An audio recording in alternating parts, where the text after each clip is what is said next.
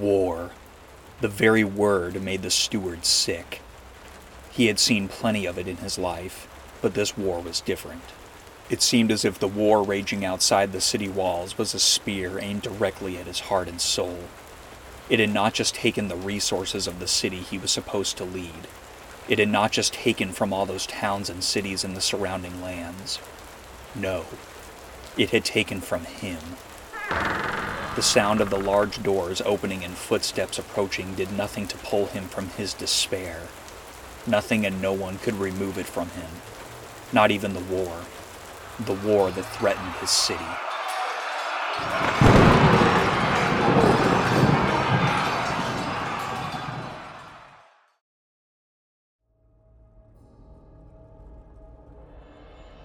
Virtuous Men, a podcast devoted to sharing the lives of men of history, fiction, and today, and the virtues they personify.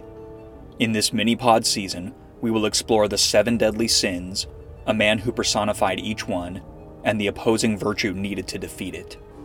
Welcome to episode 7 The Sloth of Lord Denethor. A sin is an immoral behavior that one performs in direct opposition to virtue. For every good action, there is an evil action. For every virtue, there is a vice. Both forces work against one another in the hearts and minds of mankind for the benefit or destruction of humanity. Stories of history and fiction have clearly revealed the truth that while every man is capable of great virtue, so too is he capable of unspeakable evil. This duality was famously summarized in what is known as the Seven Deadly Sins, first listed by Pope Gregory I in the 6th century, and then further developed by Thomas Aquinas in the 13th century. The list highlights the key sins in human nature that ultimately lead to destruction and death. This episode's sin is sloth. Sloth, perhaps better known today as laziness or idleness, is unique in that it is not defined by evil actions, but rather by inaction. A slothful man may well be aware the harm being done to his family, friends, community, or country, yet will ultimately refuse to do what is needed to bring about change. A slothful man scoffs at hard work out of concern that the borders of his comfort zones will be violated. Because of his belief that he can do nothing to fix the problems around him, he allows fear and vice to be his masters. Perhaps most horribly of all, a slothful man refuses to offer his strength to a world that desperately needs it. One of literature's most striking examples of sloth is Lord Denethor, a character featured in J.R.R. Tolkien's epic masterwork, The Lord of the Rings. When he experiences a great loss, he becomes so overwhelmed with his own emotions that the city he leads grows more and more vulnerable to the greatest evil of the age.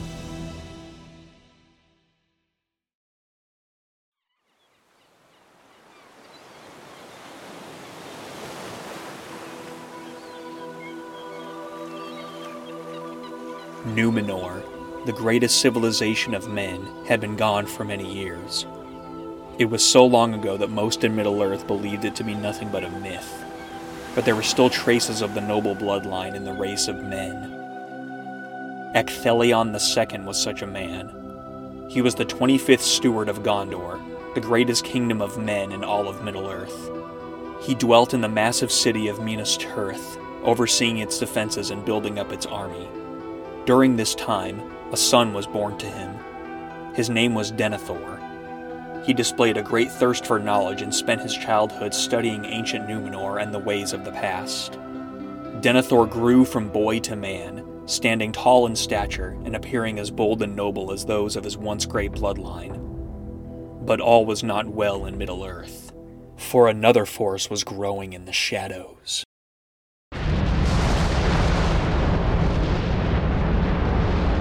Sauron, the greatest evil of the age, had been gathering strength from his dwelling in the bleak wasteland of Mordor.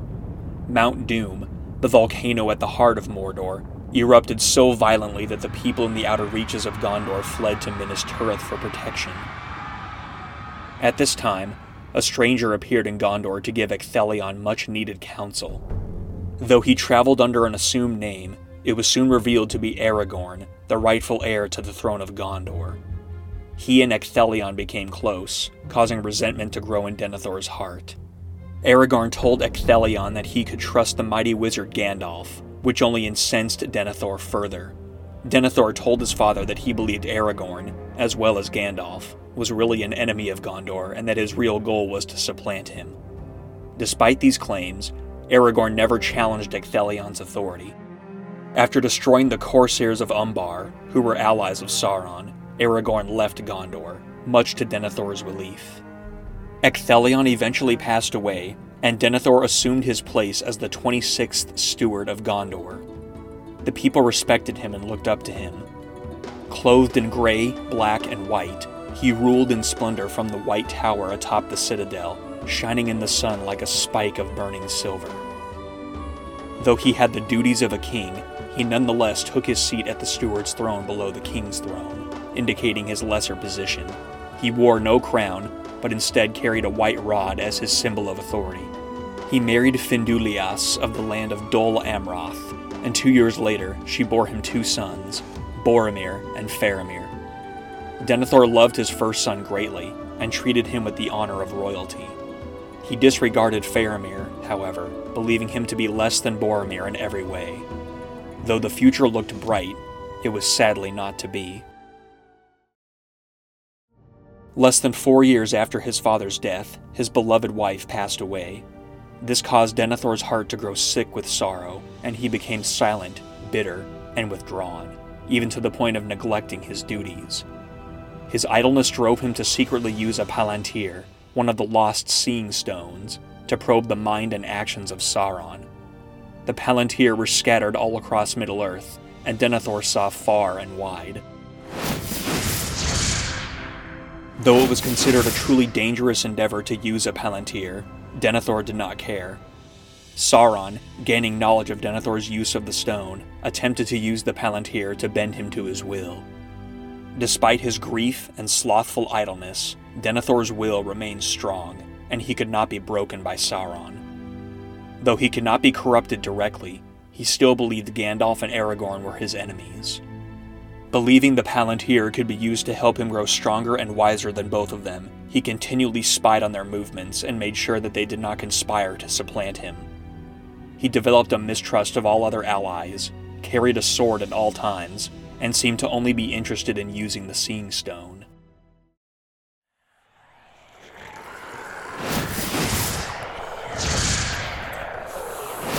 Sometime later, Sauron used his own Palantir to finally manipulate the increasingly vulnerable Denethor. He sent visions of his ever growing power in Mordor, leaving Denethor to believe that war was on the horizon. Even his son Faramir claimed to have dreams of the One Ring, the item that would give Sauron supremacy over Middle Earth. Denethor made Boromir a captain of Gondor and Faramir a captain of the surrounding lands. When word came that the One Ring had been found, he sent Boromir to claim it for Gondor. Boromir joined what became known as the Fellowship of the Ring, a small band sent on a quest to destroy the ring in Mount Doom, the only place it could be unmade. Frodo Baggins, a humble hobbit from the Shire, was the one entrusted with the ring. Also among the Fellowship were Aragorn and Gandalf, the two beings most despised by Boromir's father. Over time, Boromir became corrupted by the ring, he came to no longer desire it for Gondor, but for himself alone. After failing to take it from Frodo by force, he was slain by a band of orcs.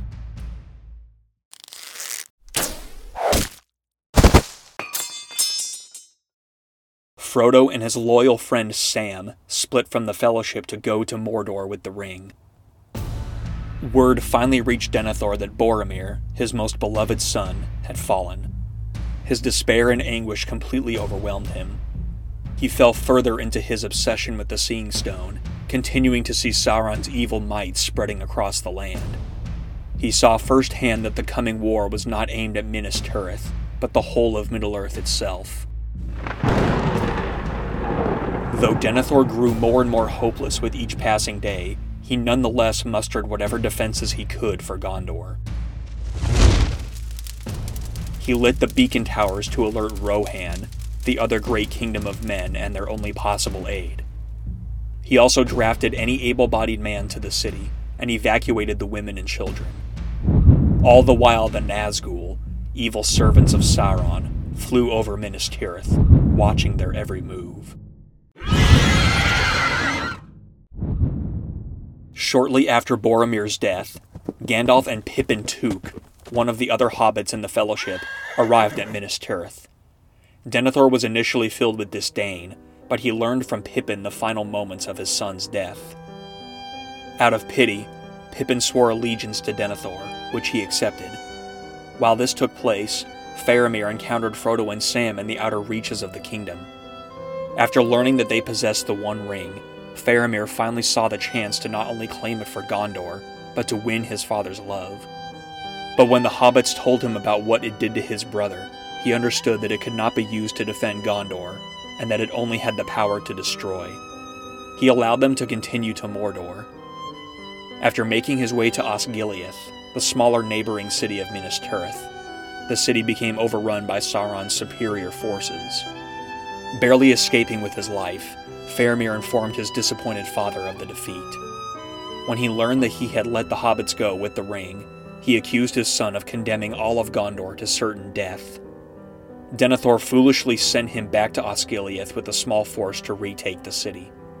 Faramir reluctantly accepted, knowing that the mission was suicide.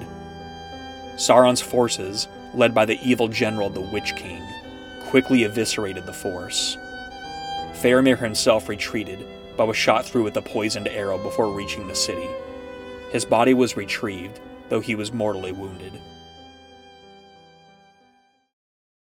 With the last ground resistance gone, the Witch King plunged Minas Tirith into a brutal and terrifying siege.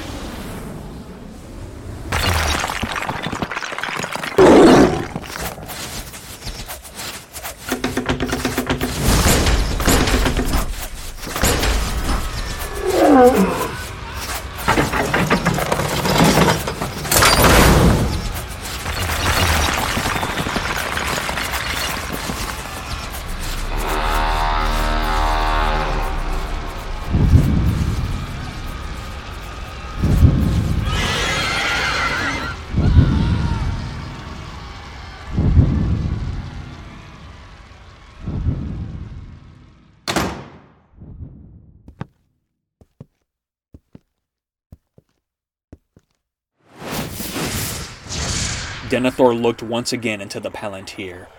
He saw a vision of his son, believing him to be dead. He is shown a vision of Frodo in the hands of the enemy and the ring in Sauron's grasp. These false revelations drove Denethor completely mad. Abandon your post, men! Convinced that Middle Earth was doomed, his bloodline destroyed, and all hope to be lost, he told everyone to abandon their posts. Gandalf was left to gather the troops and lead them himself. Having fully forsaken all duty, Denethor ordered a funeral pyre to be built. He laid Faramir on the dry wood and prepared to burn alongside him, wishing to die rather than to live through the invading horror. He took the white rod of the stewards and broke it over his knee, casting the pieces into the flames. Pippin tried desperately to stop it, shouting that Faramir was not dead, Denethor cast him out and locked the door. Pippin quickly retrieved a Gondorian guard and Gandalf himself. After breaking down the door, Faramir was quickly rescued. Denethor, fully gone in madness, threw himself onto the flames. He clutched the Palantir in his hands as his life burned away.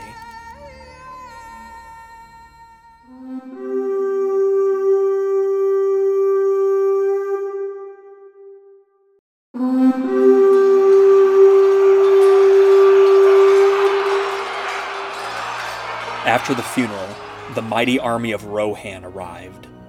Along with Aragorn's timely arrival with a deadly army of his own, Minas Tirith was saved. Sam and Frodo made it to the slopes of Mount Doom and destroyed the One Ring. saving their beloved world from complete destruction. Faramir was healed by Aragorn and claimed the title of Steward.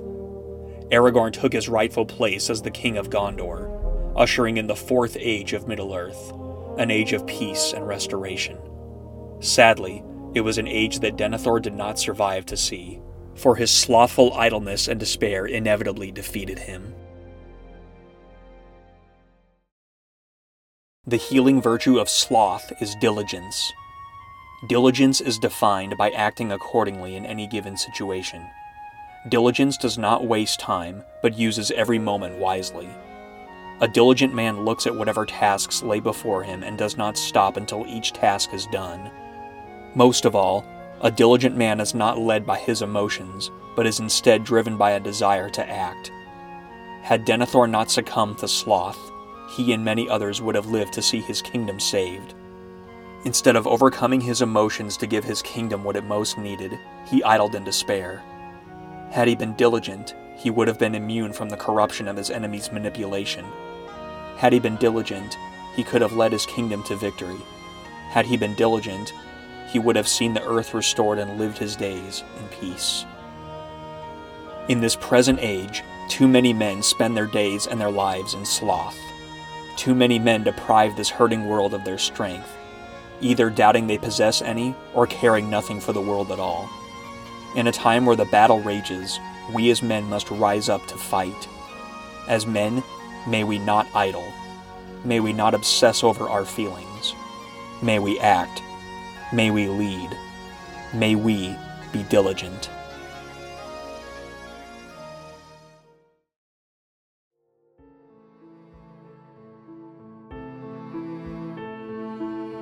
This episode of Virtuous Men was written and recorded by Scott Einig and edited by Jamie Adams.